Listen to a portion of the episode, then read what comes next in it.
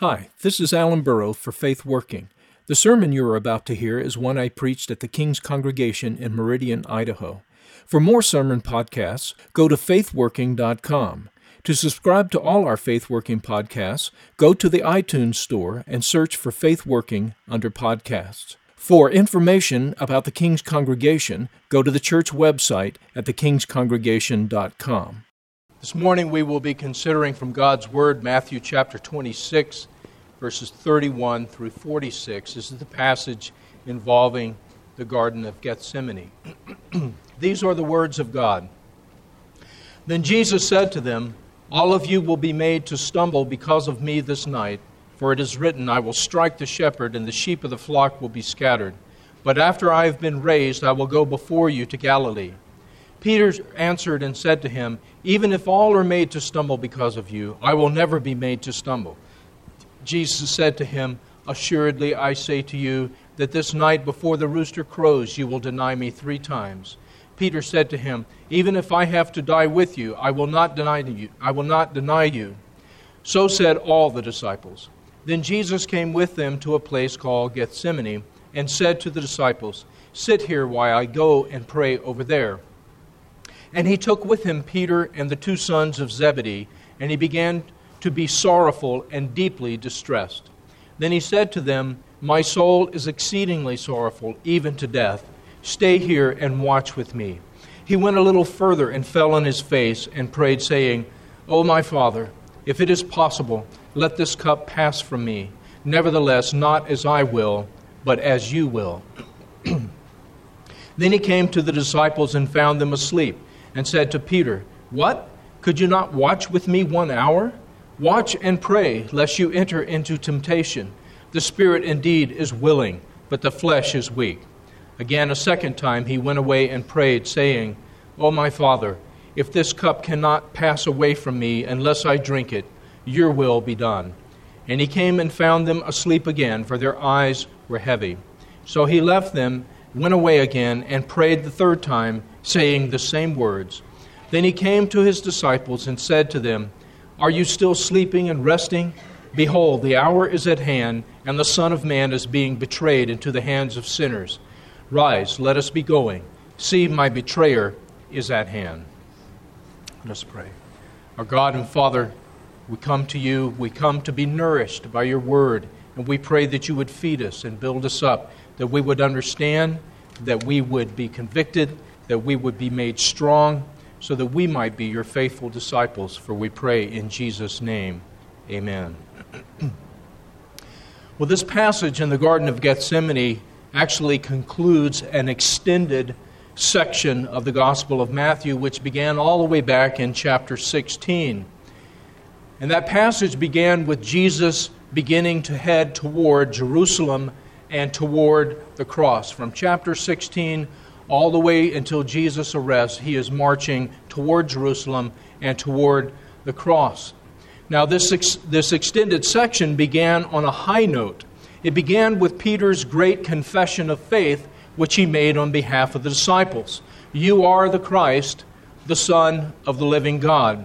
And Jesus responded to that confession by saying that it was the Father that had revealed this truth to Peter and the disciples, and that Jesus was going to build his church on the rock of the confessing apostles, and further, that the gates of hell would not prevail against his church. But all of that would be accomplished only by Jesus going to the cross.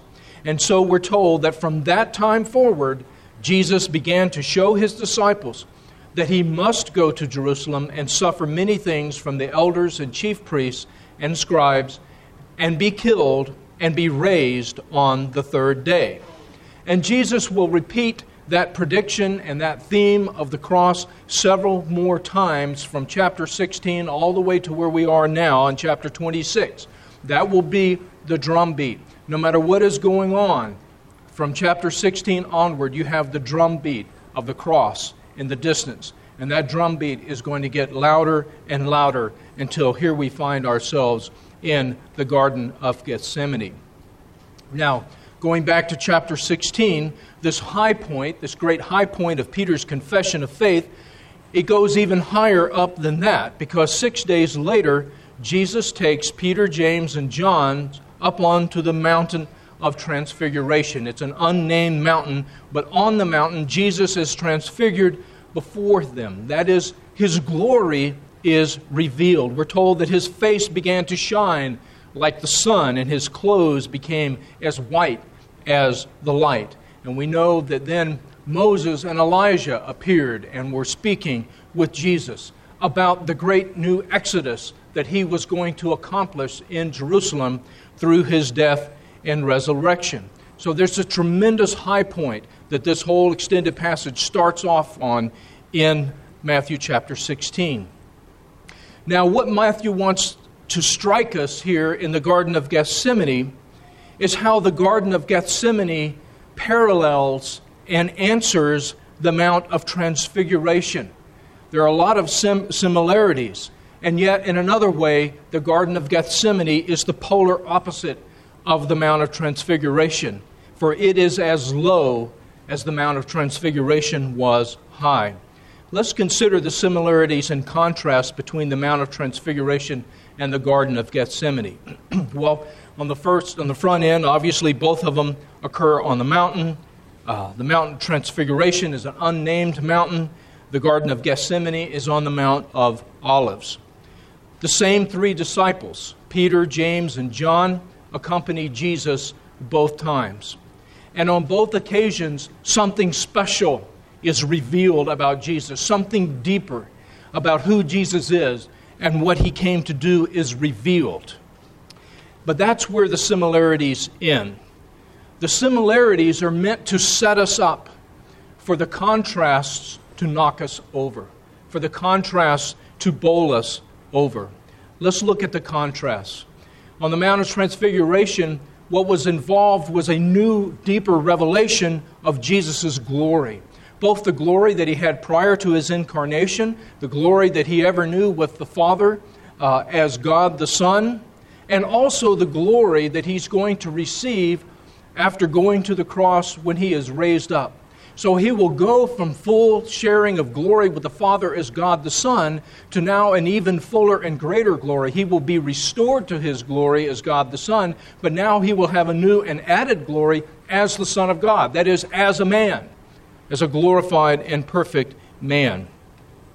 Um, and we also see the glory that is going to be coming upon the disciples as they are united with Jesus. That is what is revealed on the Mount of Transfiguration. But the Garden of Gethsemane reveals Jesus' humiliation. It reveals how low he is going to go to remain faithful and obedient to the Father, how low he is going to go to save his people, how low he was going to go in order to be exalted high. And it also reveals the horror of what Jesus must go through on the cross. And we see the horror by the effect that it has on Jesus himself. Paul in Philippians 2 gives us a shorthand version of the humiliation of Jesus. It says that he existed in the form of God. This is prior to the incarnation.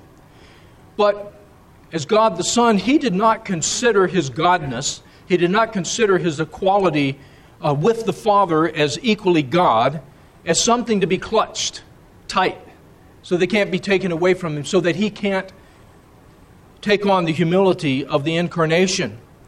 But instead, he emptied himself. He emptied himself of his divine privileges. And the idea there is that not only did God the Son's godness not stop him from becoming one of us that he might save him. The, the idea there is that because of his godness, he did it. So we, we tend to think of, in spite of the fact that he was God, and that part is true. But what should really bowl us over is because he was God, he did this. And we begin to see that truth that the cross of Christ doesn't just show us what God did for us one day it truly shows us who God is. And that is really uh, too profound to fully take in. And so he took the form of a bondservant, says Paul. He didn't come as a, as a, as a king going to be on a, on a throne. He came as a, a, as a humble man in a humble family. And he came to serve. And being found in appearance as a man, it says he humbled himself even further by becoming obedient to the point of death, and that is even the death of the cross. So that is what is revealed in the Garden of Gethsemane. The second contrast is this on the Mount of Transfiguration, we see Jesus strong, we see Jesus glorious, we see Jesus with no needs. He needs nothing from the disciples on the Mount of Transfiguration. The disciples just need to sit there and soak it all up, just sit there and watch and learn. But in the Garden of Gethsemane, we see Jesus weak. Not weak in a sinful way, but just humanly weak. We see Jesus with needs. Jesus needs the disciples in the Garden of Gethsemane. He needs them. He needs Peter and John and James to watch and pray with them Of course, they don't meet that need, but he needs it. He needs his, uh, he needs his Father and the help of his Father. The third contrast on the mountain of transfiguration, uh, the disciples are strong. The disciples are awake. The disciples are on top of the world. Uh, the, again, the immediate context is Peter's great confession. Everything is great, everything is strong, the disciples are strong. In the Garden of Gethsemane, we see the disciples weak. They are unable to stay awake. Uh, Luke adds the fact that they were unable to stay awake out of sorrow. It's not just the fact that this has been a long day, and it has been a long day, and there's not going to be any sleep this night. That's true. But the sorrow. Remember, Jesus keeps telling them he's going to the cross. And then at the Last Supper, right before instituting the Lord's Supper, Jesus tells them that one of them is going to betray him. And, and, and it has the predictable result on the disciples that they are made deeply sorrowful and distressed when they hear that. They are dejected. They are dejected at this point. And uh, I don't know if you've ever been through an experience that has been so hard and so bad, you just want to climb into bed and just pull the covers up you just don't want to think anymore. You just want to go to bed. Basically, that's the state that the disciples are in in the Garden of Gethsemane. They're in the depths of dejection. Judas is going to betray. Jesus has said they're all going to scatter.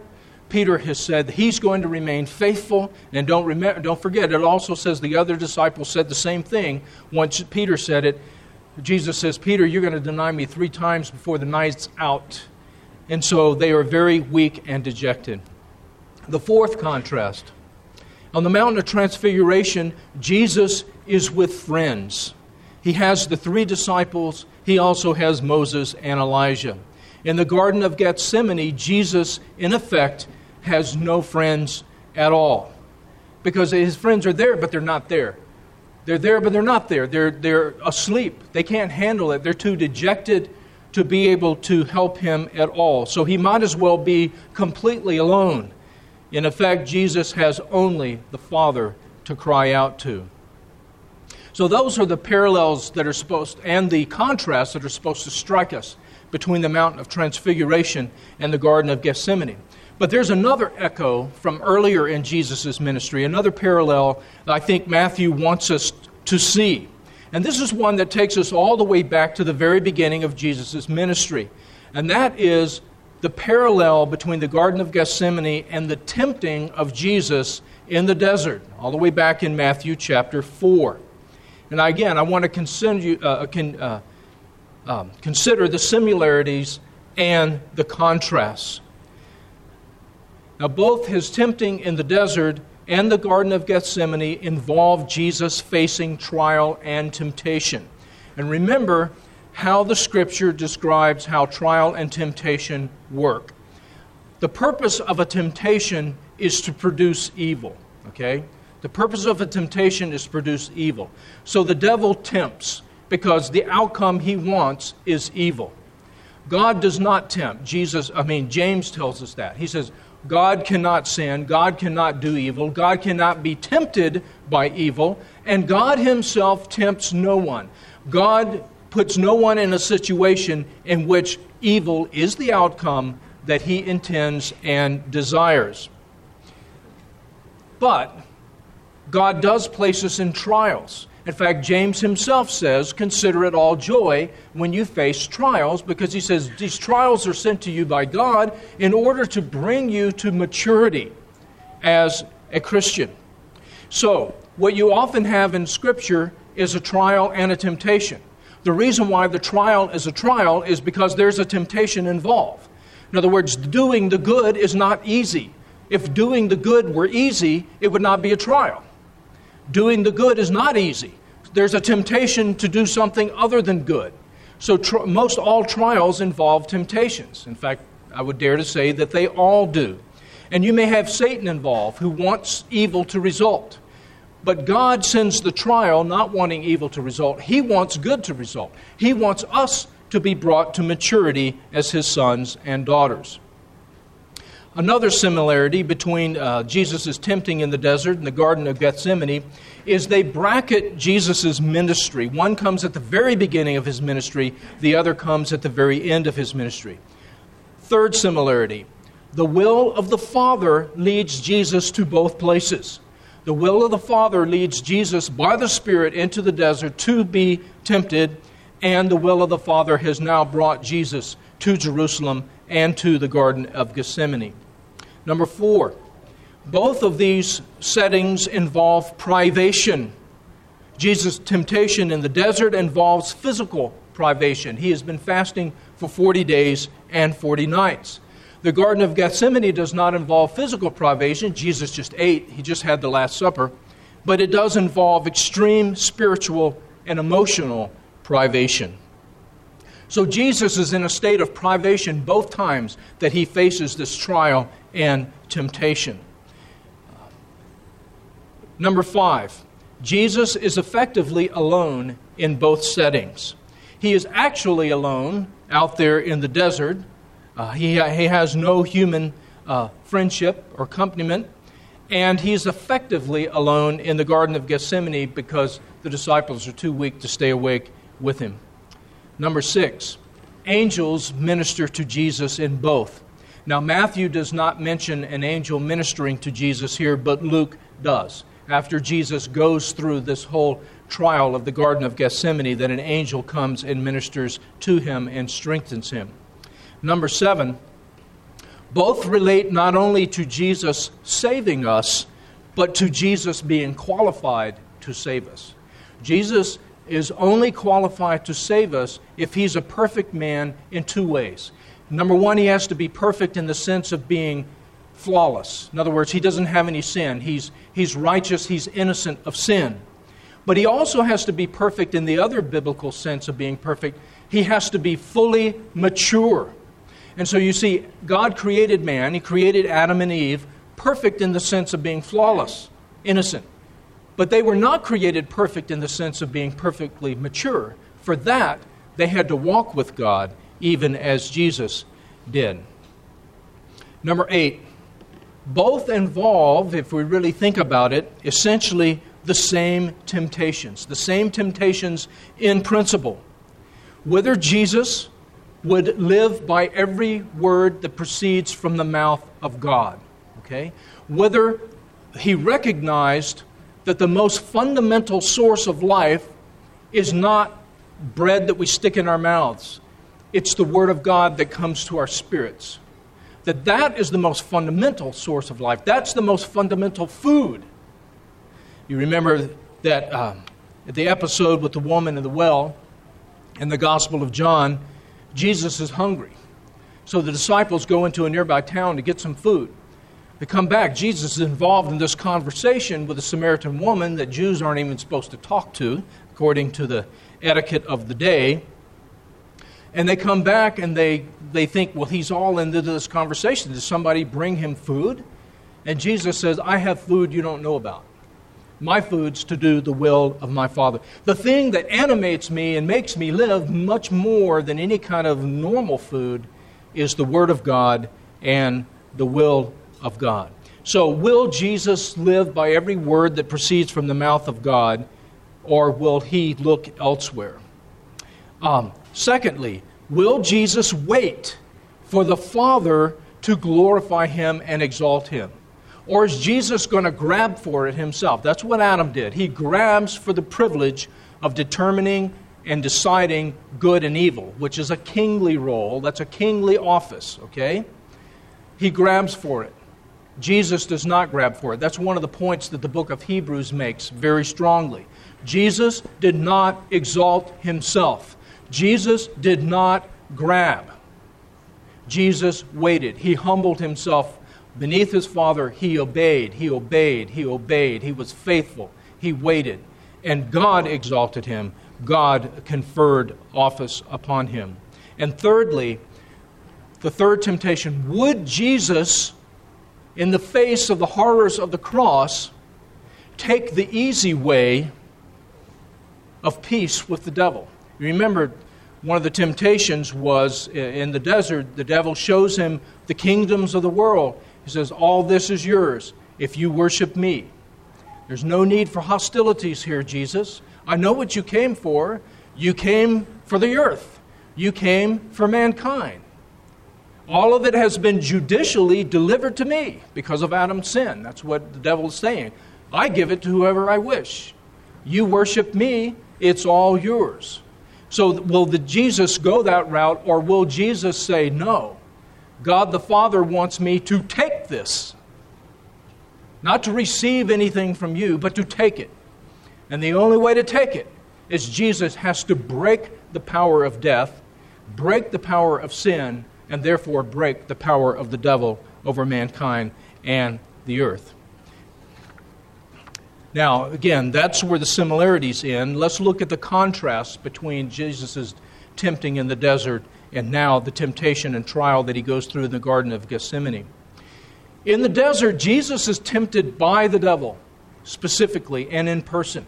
It's the devil presenting these things and packaging these temptations.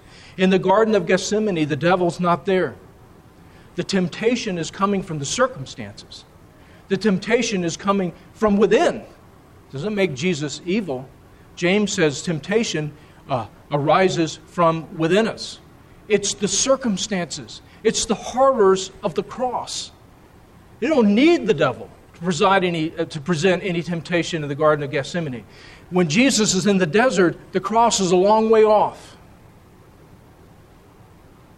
At the Garden of Gethsemane, it, it's right here.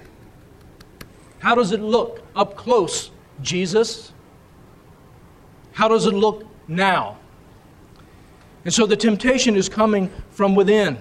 And so we see that sometimes the strongest temptations we can face don't come to us from the devil, they come to us from our circumstances and from our own heart our own weakness in the face of those circumstances. And secondly, another contrast, of course, in the desert, again, we see Jesus strong.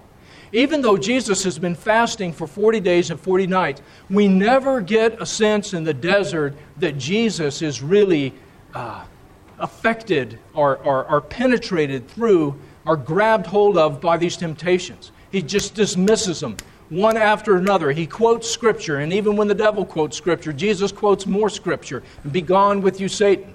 He's strong. We never get a sense that temptation really gets to him. But in the Garden of Gethsemane, again, we see Jesus, we see him weak. The temptation here, it gets to him, it pierces him, it almost crushes him. That's, that's the sense that we get. Because, you know, Jesus, he knows God's will. When he prays to the Father and he says, If it is your will, he's not going, God, what is your will? I'm trying to discern your will.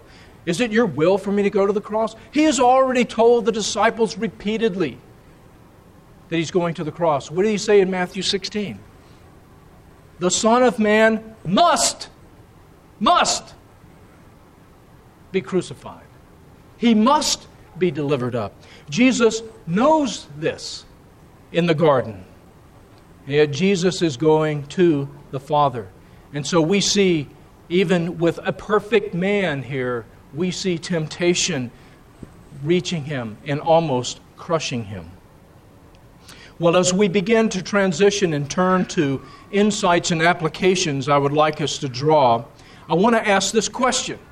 Since this was the fulcrum of, of the trial and the temptation, this crucible that Jesus faced in the Garden of Gethsemane, why did Jesus have to go to the cross? Jesus knew it before, and the Father makes it abundantly clear here. Why does Jesus have to go to the cross? Well, Hebrews 2, chap, uh, chapter 2, verse 10, tells us that Jesus had to go to the cross for two reasons.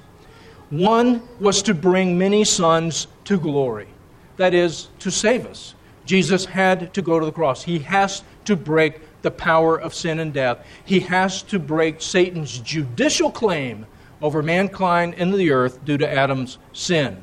Hebrews goes on to taste, tell us that it was necessary for Jesus to taste death for everyone in order to deliver us from death and save us. So, Jesus has to go to the cross to bring many sons to glory.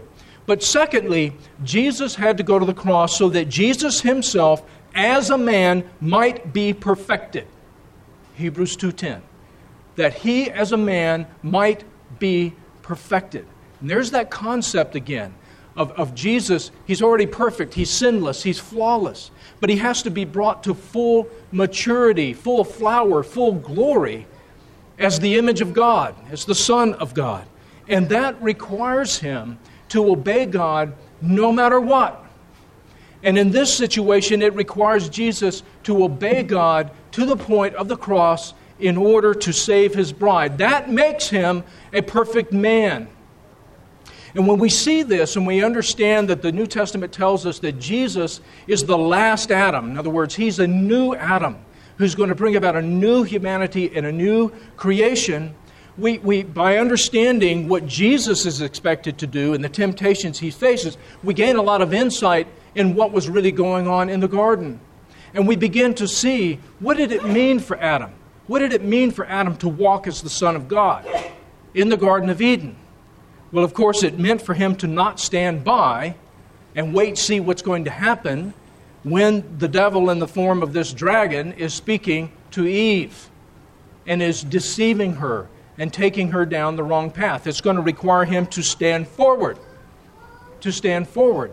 Now, there's no question that Adam was completely captivated by Eve. I mean, he is just smitten, he is fascinated, he is captivated by this one that God has formed from him and brought to him. And, and that part is good. That part is good. But it is not good that he sit back and allow her to go down this path, to be deceived and go down this path, and that he join her. He's not loving her at that point. He can't love her unless he loves God first. But we see that even if we were to imagine that somehow Adam is doing everything he's supposed to, but Eve gets deceived and Eve sins, and she eats of the fruit. Let's imagine that scenario. What is Adam supposed to do now that we see what the last Adam did, correcting what the first Adam misdid? What was he supposed to do once Eve has eaten the fruit? And we see very clearly he's supposed to trust his father. He's supposed to go to the father. He's not supposed to f- go with her into this. He's supposed to go to the father and say, Father, this is what has happened. Take me. Let me die. Let me bear the death that has come about. There is a covenant union between us. It's not just a covenant union of marriage. Adam is the covenant head of the human race. He's in a special position that's only mirrored, uh, mirrored in Jesus. They're the only two that have had that kind of special position. That's why they, they act for somebody, okay? That's what the first Adam should have done, and that's exactly what we see the second Adam, Jesus Christ, uh, doing. So Jesus had to go to the cross to bring many sons to glory, and so that he himself might live up to his name as the Son of God. Okay. So we see that Jesus here is not only our Savior, he's also our example. Hebrews 12 2. It says that Jesus is the author and the finisher or perfecter of our faith. Now, the word for author is the Greek word uh, that we get archetype from. Jesus is the archetype of the faith that we, as the images of God, are expected to have. Jesus is also the perfecter of that faith. He is the one who, in his own personal life, has taken that faith to full maturity, to full glossy shine, to full radiance and glory. In other words, the end and the goal of that faith and everything that it's supposed to be. And that's the same faith that we are supposed to have. So we see that Jesus, while he was unique in his messiahship, okay, he's unique in his messiahship. That's not something we share. We don't share his messiahship, but we do share his humanity. And Jesus became like us, Hebrews tells us. He became like us in every way except for sin, so that we might become like him. So, Jesus is true man, he's true humanity, he's the true Son of God. And so, Jesus not only makes us children of God through his messianic work, he also provides us with the perfect example of what we are supposed to be as sons and daughters of God.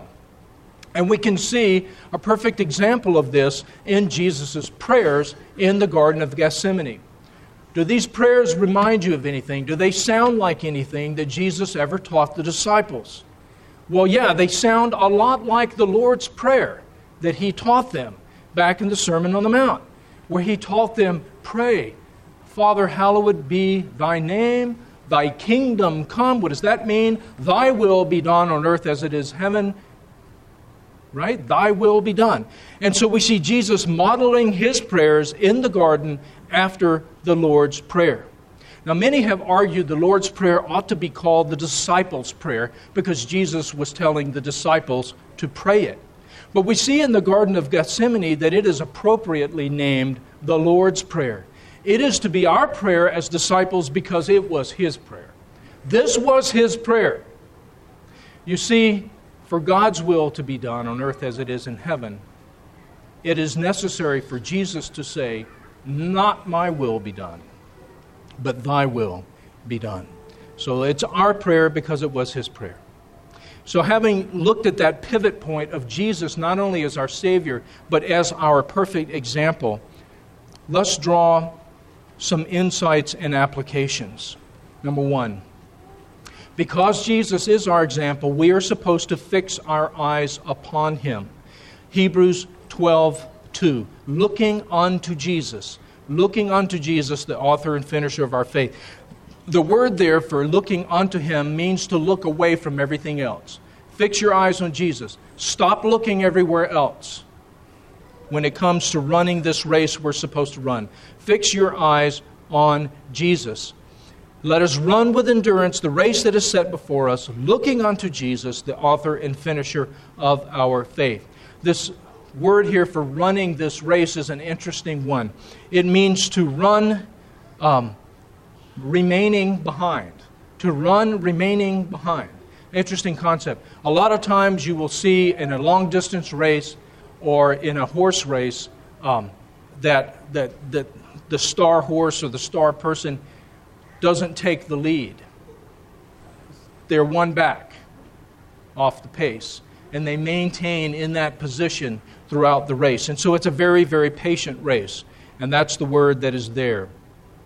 Insight number two Jesus is not only our perfect example for faith in general, he's the perfect example of how we're supposed to overcome trial and temptation, specifically. We're supposed to, according to Hebrews, consider Jesus who endured such hostility from sinners so that we don't grow weary and lose heart, which is what's happening to the disciples. Okay? Hebrews 12 speaks about the sin that is so close to us. It's so close to us all the time that it easily besets us. And it's the sin of unbelief. But it doesn't mean unbelief like just walking away from the faith, walking away from the faith in the paganism. It's unbelief in the form that we see with the disciples in the Garden of Gethsemane. The Spirit's willing, says Jesus. You hear Peter, I will never deny you, even if I have to die. The Spirit is willing, the flesh is weak. There's discouragement that sets in, discouragement and dejection sets in. And so, see, Hebrews says, look, when that is happening, fix your eyes on Jesus. Remember what he went through. Remember the path that he blazed. And understand the story that God writes. That's the story God wrote for his son. And as his sons and daughters, God writes the same story for us. It's not exactly the same because we're not messiahs, okay? We don't, thank God, he doesn't call us to go to the cross in the same way. But still, the same basic story of being perfected as sons and daughters. And we start seeing that to be perfected as sons and daughters requires us to contend with evil and to overcome it. Adam, the first Adam, he has to contend with evil. He's expected to overcome it. The second Adam really has to contend with evil. And so, again, this age old question why does God permit evil? Why, in the perfect plan of God who ordains all things, is there evil? And of course, the scripture never spells out an answer for us. But if we're paying attention, we start getting some glimpse, glimpses. Number one, we know that had there been no evil, had there been no fall, we would never know the depths of God's love. Adam and Eve, they knew God's love. He created them, He created them perfect, He created the world, He gave them the garden, He gave them life, He gave them all these things, but they would never know the depth of the love of God who would go to the cross. That they would never know. And Paul, one of the things he prays for the church in Ephesians 3 is what? That you may know the height and the depth and the length and the breadth, to know the love of Christ, which surpasses knowledge. The other thing we know is we would never know the fierceness of God's love and his, therefore his hatred of evil, his hatred of death, his hatred of twisting things that are created good and perverting them, his hatred of bondage, and his hatred of evil. We would never know what it is to be, we would never completely be like God in that sense of contending with evil and burying it in the grave. And God wants us to be like Him. It says in Hebrews that Jesus endured the cross, despising the shame. In other words, it was just it was more than just a horrible experience, it was ahead with a lot of pain. We get this idea that there was a deep revulsion against the cross. And it mentions the shame of the cross in Hebrews. The cross was the lowest death for the lowest person. No Roman citizen could be crucified. It's the lowest death for the lowest person. It says this person is a, is a, is a, nothing, a, a criminal, an insurrectionist. They deserve to die. This is a person that God has utterly rejected.